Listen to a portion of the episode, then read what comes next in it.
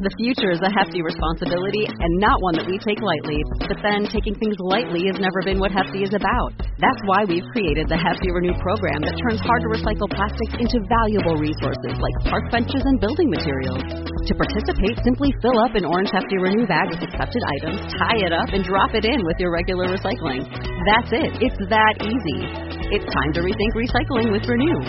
Particular valued resources may vary by geography. More info available at heftyrenew.com. Welcome back to Feminist Book Club, the podcast.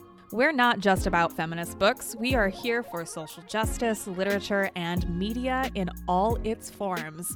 But we do that through an intersectional feminist lens. Thanks for being here. Let's get started. Hi, friends. I'm Mariquita Guerrera here. I am here with Emma Straub, who is the New York Times best-selling author of four other novels, All Adults Here, The Vacationers, Modern Lovers, and Laura Lamont's Life in Pictures, and the short story collection Other People We Married. Her most recent book, published May 17th, is This Time Tomorrow. As if that wasn't keeping her busy enough, she and her husband own Books Are Magic, an independent bookstore in Brooklyn. Emma, thank you so much for being here with us. Thank you. Thank you for having me. And when I have to say, whenever anyone like reads my bio, it like it just makes me want to cry. I'm like, why do I do so many things? It's so terrible. I want to quit all my jobs and like go live on a beach somewhere. Yeah, you know, I think about sometimes I think about the vacationers and I'm like, oh, that would be I mean, I feel like maybe writing some of these novels is like taking a little bit of a vacation, but it's work. It's work. Yeah, I shouldn't yeah, downplay yes, that. Yes, no, but it is. But now I was not to like start out our conversation with with a big old name drop, but I will say that I was talking to Ann Patchett the other day about bookstore stuff, and like we were just talking about how pleasurable we find the writing part of our professional lives now. Yeah. Um, because it's so precious to us. And it's like, and it's so much, um, you know, it, it requires nothing from anyone else. And it's just us, which is, does feel like a break. It's um, like an oasis, you know? Yeah. Yeah. Yeah. This book um, isn't anything like your other books. I could not put it down.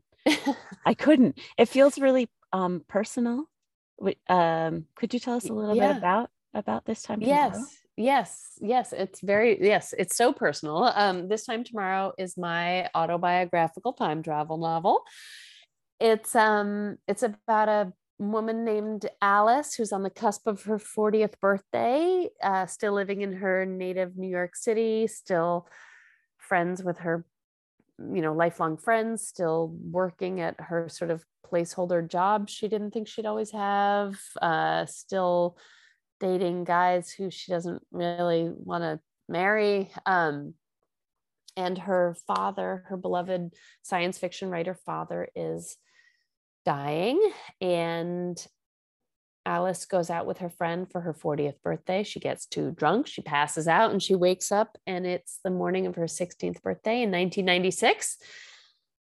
Um, and yeah, yeah, this book it's it's it is definitely the most personal thing I have ever written or intend to write. yeah, yeah.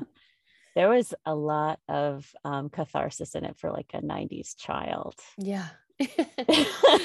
yeah yeah i mean and that's the fun stuff you know like the 90s stuff um I, I don't know if it's like because I went to an MFA program or or what, but I I have always really tried to keep cultural stuff, pop culture stuff out of my books because it just feels you know, it just it just feels like it dates something so I so I always make up whatever books, movies, magazines, whatever that stuff is. Um, that is part of my books. But but in this one, because dating it was so the point, so much the point, um, it was really fun to just like open up a jar of my life and youth and just pour it all in like you know my favorite lipsticks my favorite movies my favorite yeah everything like all of that just pour it all in did it feel a little bit like a way to time travel for yourself? Yes. Oh my God. Yes. I mean, it's, you know, the funny thing about this book is that it's, I mean, it's, it's, it's just layers and layers of fiction and nonfiction truth i don't know um just layered on top on top on top. And so it really was um yeah i mean it was it was you know writing a time travel novel gave me the experience of time traveling Yeah. for sure Yeah, there were so many um, great observations and details tucked into the book, like the typology of teenage smokers. Based oh on yes brand was I felt really accurate. I was I went when I was in college. There was a, a woman I was in classes with who was just brilliant and beautiful, and she smoked unfiltered camels, and I was like, "What a weapon and a shield!" cool. So cool. So Yeah. cool. Yeah. And and like and I understand that like, you know, my my assessment of it might not be the same as everyone else's, but but certainly from my point of view and from Alice's, um, that's that's Yeah. how the cookie crumbled yeah. for sure. Well, I didn't I didn't grow up in New York. My life was very um different than that, but a lot of your um observations and assessments um of the mind of a teenage girl and especially what it might be like as someone with the mind and the experiences and the memories of a 40 year old going back into that body were just like pitch perfect that Yeah. the desire and repulsion and the inner conflict was like it felt like so true to even my own experience that I was like, there's like almost like a healing of your like inner child involved. well, good. I'm glad. Thank you. That's very nice. Um, yeah, I mean, I do think that like, you know, when I if I imagine this happening to me, which is obviously what I was doing when I was writing it, I was just thinking about like my my body and and my face. and just like my clothes and just like the, the the things that I agonized about Mhm. as a teenager for absolutely no reason. And just thinking about how I would just rejoice in all of those things. Just like just appreciate and laugh um at at my own absolute perfection, just teenage perfection. Yeah. yeah. Um, Alice at one point says, I w- I look like a fucking cherub angel baby or something Yeah. like that.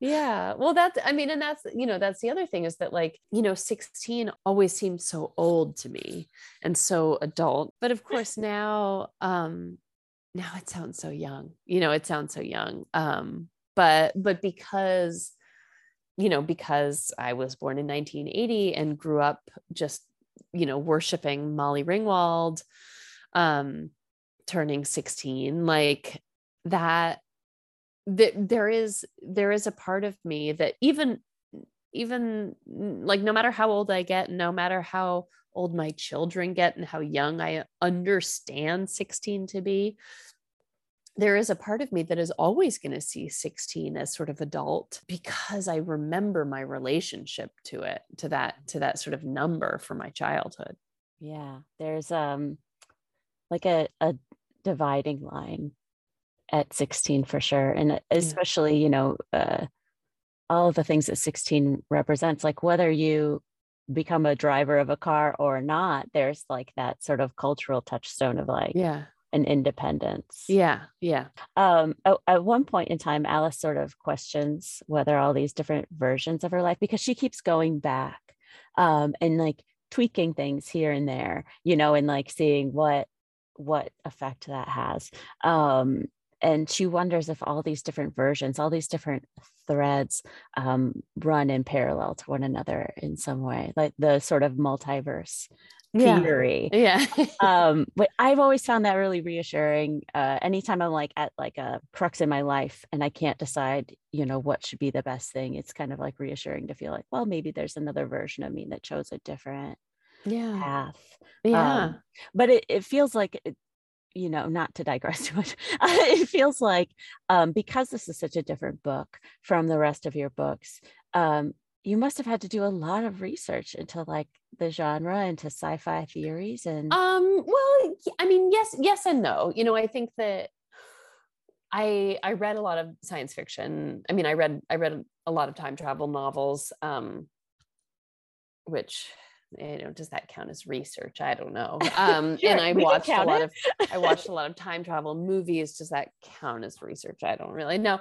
Um but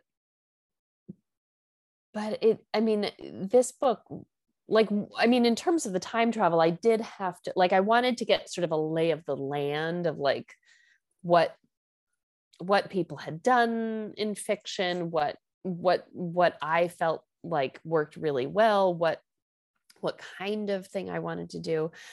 And like what i what i ultimately like bumped up against was that like there are there are you know there are different kinds of time travel novels obviously um, and there are there are ones that are very interested in the time travel itself um, and then there are ones that are not. And i i just i knew that like even though it was going to be a different kind of book for me I knew it, it still had to be an Emma Straub book. Like it still had to be mine. Like it couldn't.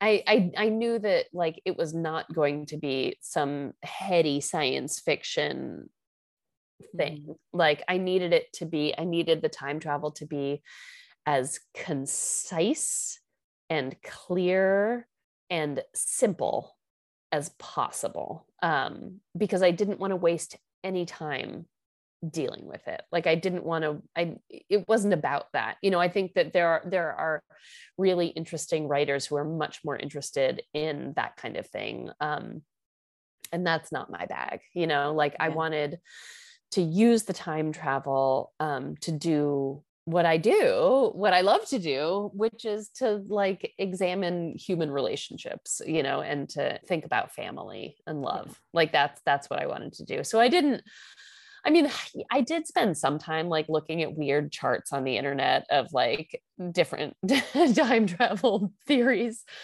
Um but I but I didn't I didn't go too deep into into all of that because because I knew that it wasn't that that that wasn't what what the book was about. Um and I didn't want to like I don't know, sort of psych myself out. yeah Um get too into the weeds with it yeah. yeah. Yeah. and there's a good introduction to um you know if they're like readers that are curious about it but um feel maybe intimidated by the genre there's a scene um, with a convention and and other authors and things where there's a good introduction to different time travel theories Yeah. and those characters were like oh my gosh i felt like i was in that room like Yeah. just they were so funny Uh, um but it was the- funny. I, I was talking to my dad. I was talking to my my dad yesterday about that scene, and he was like, "You should have come to some more conventions with me." And I was like, "No, Dad, I I, got it wondering. all." I was wondering about because he's a horror writer, right? yeah, Yeah, yes. yeah, very well known horror writer, actually. yeah. Um, and I'm sure encountered lots of situations like that at conventions. Oh, for sure. I mean, and you know, I talked to one of my dad's good friends who's a science fiction critic and expert really. I i talked to him a lot about about time travel and just about like you know being a you know a literary writer writing in this sort of genre direction. Um but yeah no i mean i know i know a lot of these guys i know these guys Well, you talk Yeah. about how you wanted this story to be about love, and the foundation of it is about grief and about love between a father and a daughter, and they're like true, like like almost radical acceptance of one another. And it felt like a type of family we don't really see portrayed in literature or media in general. Uh, and I loved Alice and Leonard's dynamic. You know, it felt so comfortable. Yeah. Yeah. Thanks. Thanks. And I mean, you know, this book, like, it really is just a book about me and my dad. And it is radical acceptance. You know, it's, it's, it's funny. Like, I, you know, I, I, what my therapist and I talk about often is, is, is, is pre grieving mm-hmm. Because you know my my dad has been ill for i mean very you know during the pandemic critically ill um acutely ill.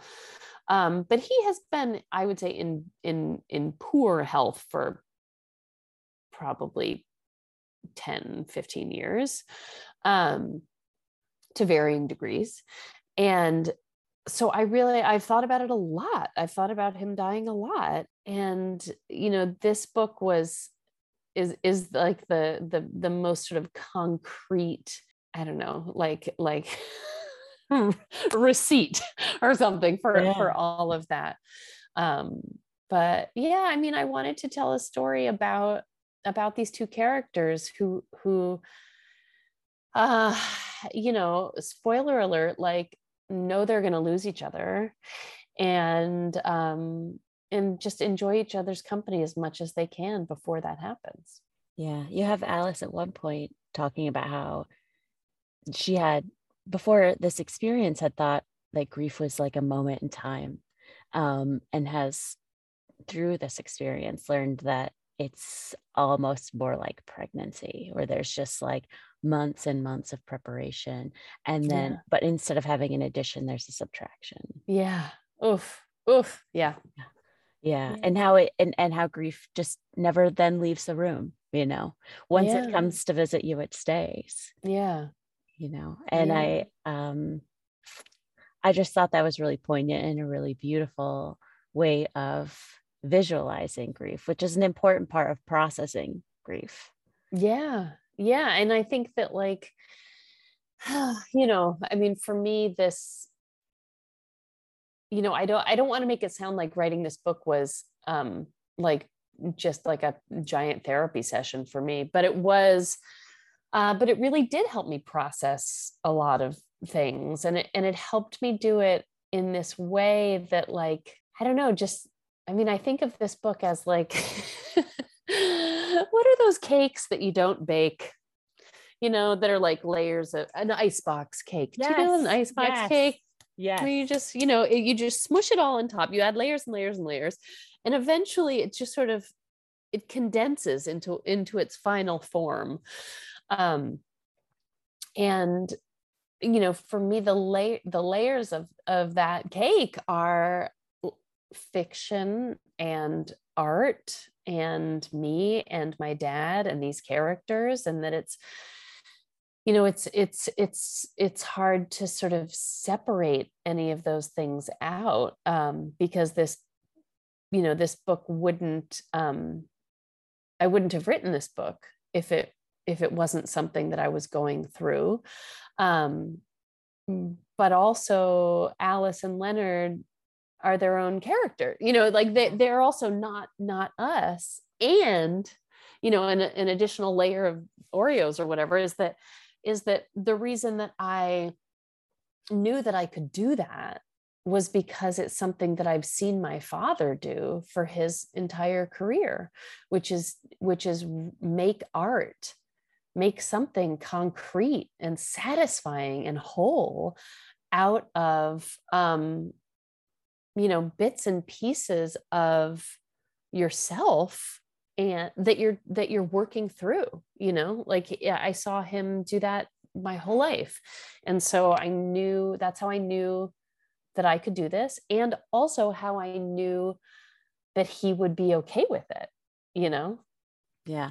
Well i think that i you know i think we do have a tendency to kind of um caution people against using writing as therapy or yeah. chastise um, writing as therapy but it can be extremely effective and not just for the writer you know? Yeah. Um, there are a lot of people that are dealing with pretty tremendous grief especially yeah. over the last couple of years yeah. um, whether related to uh, the pandemic or just sort of an auxiliary to the pandemic yeah. because it's has huge consequences. Yeah. Um, and it, sometimes when you find a piece of literature like this it can make you feel less alone you yeah. know and um and i thought it was just you know really desperately needed uh right now and a beautiful love story, just an absolutely beautiful love story. Thank you.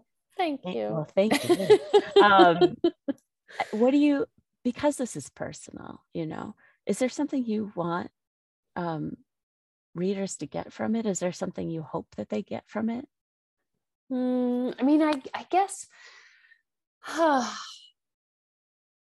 I mean, I guess, you know, what I, what I hope is, is, is really exactly what you just said that like, that, that people feel less alone and, and also that they can, that it, it brings them back to whatever their like, whatever their version of it is, you know, like my version is like sitting at my, you know, childhood kitchen table with my dad watching Jeopardy, like not even really talking to each other, but just just sort of being in that room. Um, I hope that it brings people to their versions of that because yeah. that's a really nice place to be. It's just it's just beautiful. It really is. Would you would you go back if you could? Of course. Yeah. yeah. I'd love to. I'd love to. I mean, I'd go back to like, you know, I mean, just like Alice, like, you know, she's not like stopping an asteroid or something, you know, she's she's eating a hamburger. Like she's that's what I would do. I would I would go back and just enjoy the things that I enjoyed. Um and just appreciate them even more knowing that they won't last forever. Yeah. Yeah. That's really beautiful. I, you know, I, um, I always thought I would hate it. I would hate to go back. Yeah. Know? Please, you know, what a curse to have to go yeah. back to. Yeah. But because she's not there for an indefinite period of time. Yeah. Really, oh, yeah.